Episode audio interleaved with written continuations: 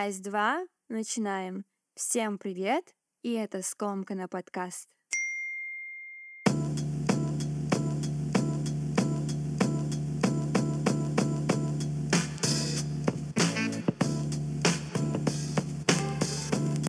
Слушатели Скомкана, Калайсендар. Вот буквально минуты ранее обсуждали с подругой тот факт, что мы просто не заметили, как наступили 20 числа сентября. Хожу я, значит, спокойно, никого не тревожу, выполняю свою работу с мыслью, ну вот же недавно только был выпуск Скомкана, пора уже дропать следующий. И ко мне приходит резкое осознание того, что то было 1 сентября, а сейчас-то уже давно за середину месяца. Я от многих слышала, что после 25 жизнь чуть быстрее движется в целом, и не совру, если скажу, что такие темпы меня даже немного пугают. Вчера сходили в кино не по работе наконец-то, посмотрели Гран Туризмо, мощный маркетинговый продукт. Теперь я хочу PlayStation, я хочу сыграть в Гран Туризмо, я хочу себе машину Nissan и попасть на Формулу-1 как зритель. А еще фильм попытался донести одну очень важную идею — мечта. Вот что движет людьми, которые становятся воистину легендарными. Например, у меня есть мечта слэш цель или даже цели во множественном числе. И так вышло, что они все так или иначе материальные. Но у меня нет такой мечты, как у Яна Марденбор. Я выхожу с фильма и говорю своему парню, что я сейчас осознала, что у меня нет мечты. Понимаете, о чем я? Мои больше похожи на цели. Я хочу что-то, я знаю, как этого добиться, и я сейчас над этим как раз работаю. А мечта, она большая, она необъятная. Она у тебя есть, ей не обязательно сбываться, она просто заставляет тебя делать изо дня в день то, что хоть немного приближает тебя к ней. В восьмом классе я мечтала работать в ООН стать адвокатом по защите окружающей среды. Наверное, поэтому я и писала диссертацию о Global Climate Change. Но взрослая жизнь будто диктует свои правила. Я знаю, как глупо все сваливать на взрослую жизнь, но когда ты взрослеешь и все чаще сталкиваешься с реальностью жизни, особенно взрослой, то мечты уходят на второй, третий, четвертый план. Я потеряла мечту. Обрету ли я ее снова?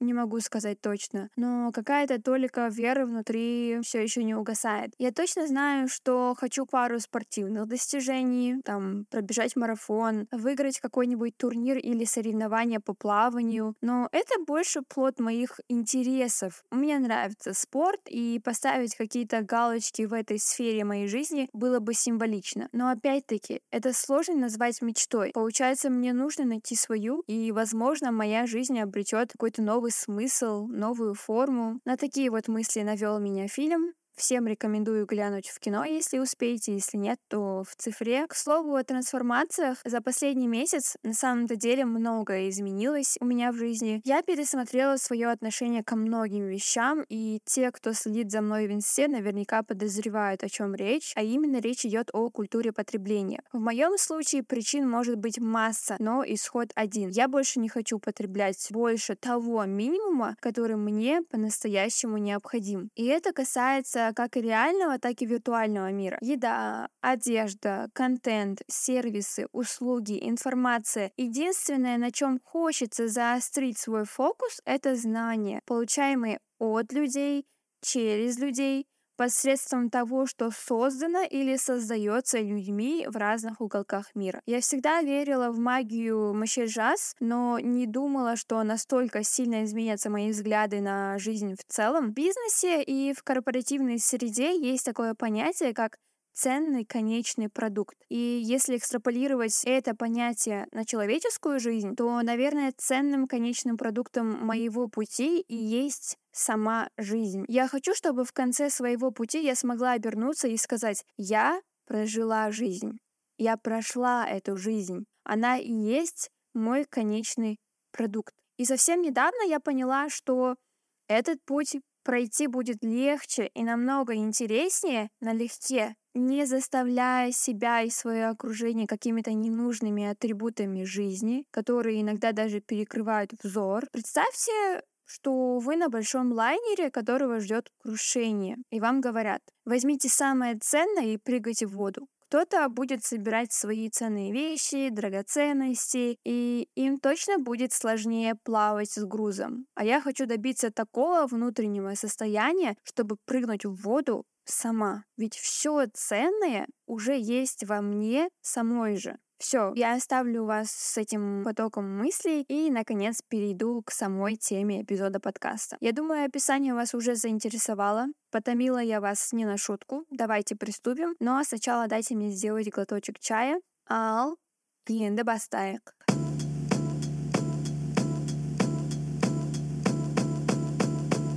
Сегодня мы с вами поговорим на важную тему, которая в какой-то мере табуирована, ну или которую не всем так просто взять и обсудить ни с собой, ни с кем-либо из близких. И, возможно, все эти три понятия не сильно ассоциируются со мной. Я постараюсь доказать вам обратное, как бы глупо это ни звучало. Что такое лень, откуда она берется, почему люди прокрастинируют, зачем нужна гибкость ума и мышления. Давайте порассуждаем вместе. Возможно, после этого эпизода мы как как-то иначе взглянем на себя и откроем новые грани своей личности. Дабы избежать любых перекрестных недопониманий, сначала определим все три термина по отдельности, внесем, так скажем, еще больше ясности нашему эпизоду. Ригидность. Это качество противоположное гибкости. Люди, наделенные этим качеством сверх всякой меры, с большим трудом меняют свою точку зрения и плохо адаптируются к внешним изменениям. Они упрямы, довольно жестко отстаивают свою позицию и не меняют своих привычек. Прокрастинация тесно связана с внутренним конфликтом. Это стойкое желание откладывать дела на потом. Лень это не желание или неспособность проявлять активность в каком-либо деле, просто бездействие и отказ от преодоления трудностей. Одним словом, это инертность. Я ленивый человек, кроме шуток.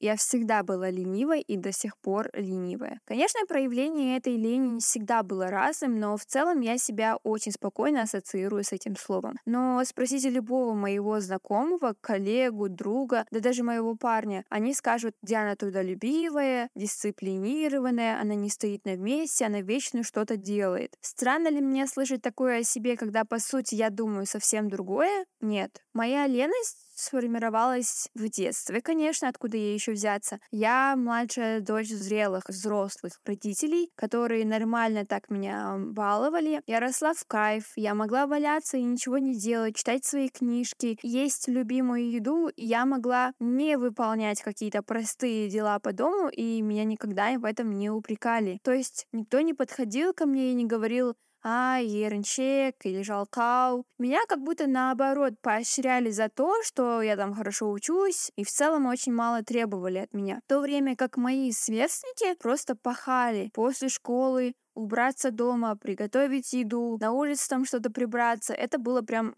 их нормой. А я домой пришла, готовую еду поела, пошла уроки сделала, и все, моя смена на этом закончилась. Конечно, подрастая со временем, я уже помогала родителям делать все, и за скотом посмотреть, и по дому убраться, и снег почистить, если надо, так как мои родители уже физически все это не вывозили сами. Искренне сопереживая, какие-то внутренние порывы просыпались, и я это все делала безо всяких там истерик. Но вот это вот блаженное ощущение «пойду поваляюсь, отдохну полчаса» и просрать три часа своей жизни не делая ничего, все еще доставляет мне неимоверное удовольствие, и назвать это чем-либо, кроме как ленью, я не могу. Да, моя лень не проявляется в каких-то глобальных вещах, типа я не ленюсь работать, создавать, учиться и так далее. И я не скажу, что я долго настраиваюсь на ту или иную задачу, но я люблю вот это время, пусть и бессмысленно проведенное, но оно приносит мне столько счастья. Распластаться на диване и отключиться от всего вокруг, когда по сути можно выполнить выполнить кучу разных, хоть и мелких, но дел, я это обожаю. Поэтому, когда я прихожу с работы домой, я очень долго не сажусь. Я сразу начинаю готовиться к ужину, к следующему дню. Я делаю все, чтобы в случае того, если вдруг я снова сяду там или лягу и исчезну из реальности, у меня уже все было готово. Иначе потом я уже буду в дикой истерике и спешке все это делать. И только когда у меня отпарены вещи на следующий рабочий день, обед в контейнере, ужин на столе, задачи расписаны по часам, только тогда я могу приземлить свою пятую точку и чуть-чуть распределить расплавиться в пространстве. Без структурированности и контроля я бы просто срослась бы к дивану, и в целом на этом все. Но я вам открою один очень важный секрет. Я никогда не стеснялась своей лени. Я открыто и громко заявляю, не в качестве обвинения, а в качестве осознания я всегда говорю себе, что вот тут я ленюсь,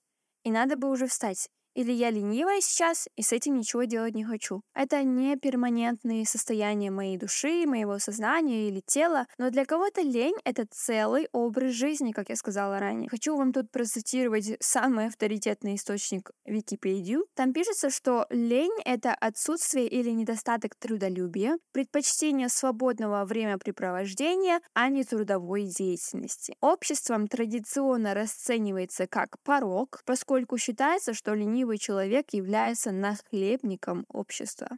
Вау, ну после такого прям сразу хочется побороть лень. Прям вот сразу. Ну, всем известно, что лень действительно порицается обществом, особенно в казахском обществе. Например, Абай приравнивал лень к врагам человека. Он говорил, «Усек өтірік мақтаншақ, еріншек, бекер малшашпақ, без душпанен бельсенес, то есть это твои враги. Лень бывает разной, надо признать этот факт, и причин у этой самой лени могут быть множество. Для кого-то это привычный способ поведения, для кого-то это потребность сэкономить энергию. Взрослое поколение любит дерзко высказываться и обвинять подрастающее молодое поколение со словами «казыргы жастар жалқау», жұмыс істегілері келмейді шаруа қолдары келмейді и так далее вряд ли кого-то мотивировали данные фразы меня лично это очень сильно раздражает в наше с вами время так скажем причин и возбудителей лени стало больше чем когда-либо начиная от рутинности и однообразия жизни до перегруза информации я не оправдываю людей которые просто отпустили свою жизнь которые двигаются по течению и не привносят никаких изменений но лень это не недуг это временное эмоциональное и физическое состояние. Да, за серьезной ленью может таиться страх и тревога, ведь иногда мы говорим «мне лень», но на самом деле имеем в виду мне непривычно и страшно приниматься за неизвестное. Наше тело дает ответную реакцию. И это тоже вполне нормально, так как нет ничего, что невозможно решить, и с ленью тоже можно бороться. Вопрос один. Нужна ли вам эта борьба? Мне она не нужна. Я хочу позволять себе быть ленивой, и в глобальном понимании моя лень не мешает и не портит качество моей жизни. Но есть люди, которые сильно страдают из-за своей же лени и в то же время прекрасно понимают корень проблемы и все равно не хотят менять ситуацию. Вот именно это мы и называем ригидностью. В моей жизни были такие люди, ты приводишь сотни аргументов, выявляешь все возможные причины. К примеру, давайте быстро перечислим, что может быть причиной лени. Это и усталость, истощение, заниматься тем, что не приносит никакого удовольствия, это делать все из-под палки, криво расставлять приоритеты, какие-то ложные убеждения и тому подобное. Вот все ты это говоришь, предлагаешь решение, и человек все равно стоит на своем и твердит, что у него все хорошо, хотя визуальная картинка громче, чем слова. Понимаете? У ригидных людей уже есть определенное видение мира, представление обо всем вокруг, и оно не будет меняться ни за что. Ригидность это как палка о двух концах. Очевидные плюсы — это уверенность и настойчивость, но в то же время ригидность сильно мешает развитию. Она перекрывает вот этот вот клапан, да, куда как воздух поступают изменения. Да, от ригидности еще никто не умирал, хотя, блин, кто его знает. Тем не менее, гибкость мышления делает людей куда более счастливыми. Они не застревают в негативных эмоциях, им гораздо проще ориентироваться в условиях неопределенности. Немного углубившись в тему лени изначально, я осознала, какая же все-таки тонкая грань между ленью, эмоциональным выгоранием и прокрастинацией. О последнем как раз-таки хочу поговорить сейчас. Прокрастинация какое-то время была очередным модным термином, а потом начали активно форсить нарратив, якобы прокрастинация имеет позитивное влияние на человека. Сколько людей, столько и мнений. Прокрастинация и вправду не всегда негативное явление. В целом, все вышеперечисленное — это наша реакция на внешний мир, на задачи, которые перед нами ставят, и... или которые мы придумываем себе сами. Если вы реально откладываете дела до последнего, то вот если судить поверхностно, то, скорее всего, есть только две причины. Либо вам это уже просто неинтересно, и той мотивации, что было в начале, уже нет, либо вы боитесь, и ваша психика просто пытается уберечь от того, что вызывает страх, тем самым откладывая дела на дальний ящик. И в градации это самое дело может быть разной степени важности. Это вообще никак не влияет на сам процесс прокрастинации или на само проявление прокрастинации. В сети уже полно статей по первопричинам и методам борьбы с прокрастинацией, что делать, какой подход выбрать, чтобы в следующий раз сценарий был чуть лучше предыдущего. Я могу лишь порекомендовать автора Дэвид Бернс, в частности, его книга «Терапия беспокойства». Там вы при желании найдете вполне рабочие способы и схемы борьбы с прокрастинацией. Мы боимся, что если у нас не получится, мы будем неполноценными, какими-то второсортными людьми, ведущими посредственную жизнь, лишенную удовольствий. Мы виним себя за то, что ленимся, за то, как безответственно подходим к делам и тянем все до последнего. Мы боимся остаться под поездом, который несется за нами с какой-то бешеной скоростью. Мы не слышим себя, потому что все, что мы слышим, это как бьются колесные пары о рельсы. Внешний шум не дает нам понять настоящие причины лени, прокрастинации, нашего нежелания сделать шаг вперед к изменениям. Сталкивались ли вы когда-нибудь с тем, что начинали что-то новое, воодушевленно и замотивированно, а затем вдохновение куда-то исчезало? Занятие начинало вызывать раздражение, вы это все откладывали и в итоге не доводили до ума. Именно так и появляются списки нереализованных проектов, непройденных пройденных курсов и стопки недочитанных книг. Что я лично могу посоветовать, исходя из собственного опыта?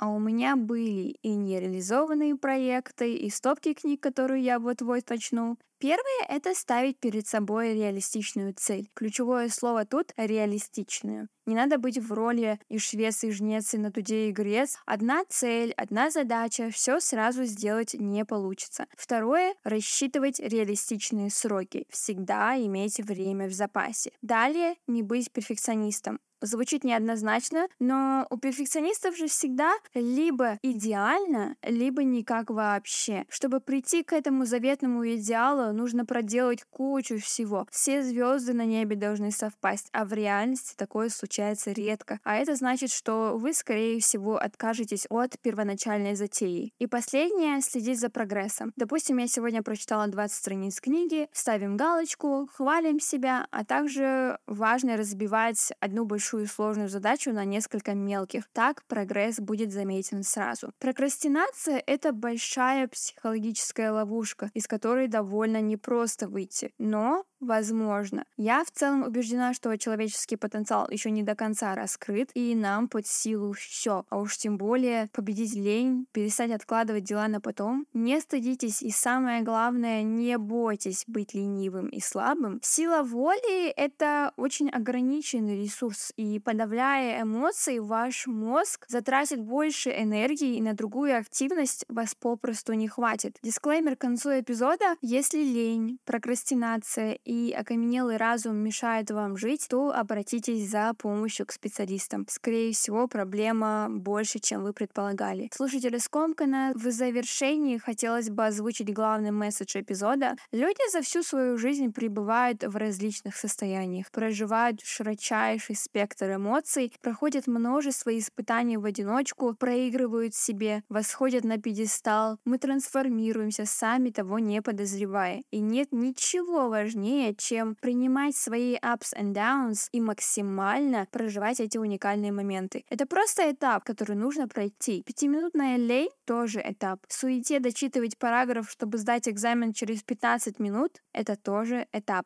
Всем спасибо, что были со мной. Встретимся в комментариях и в личных сообщениях. Крепко обняла. До следующего эпизода.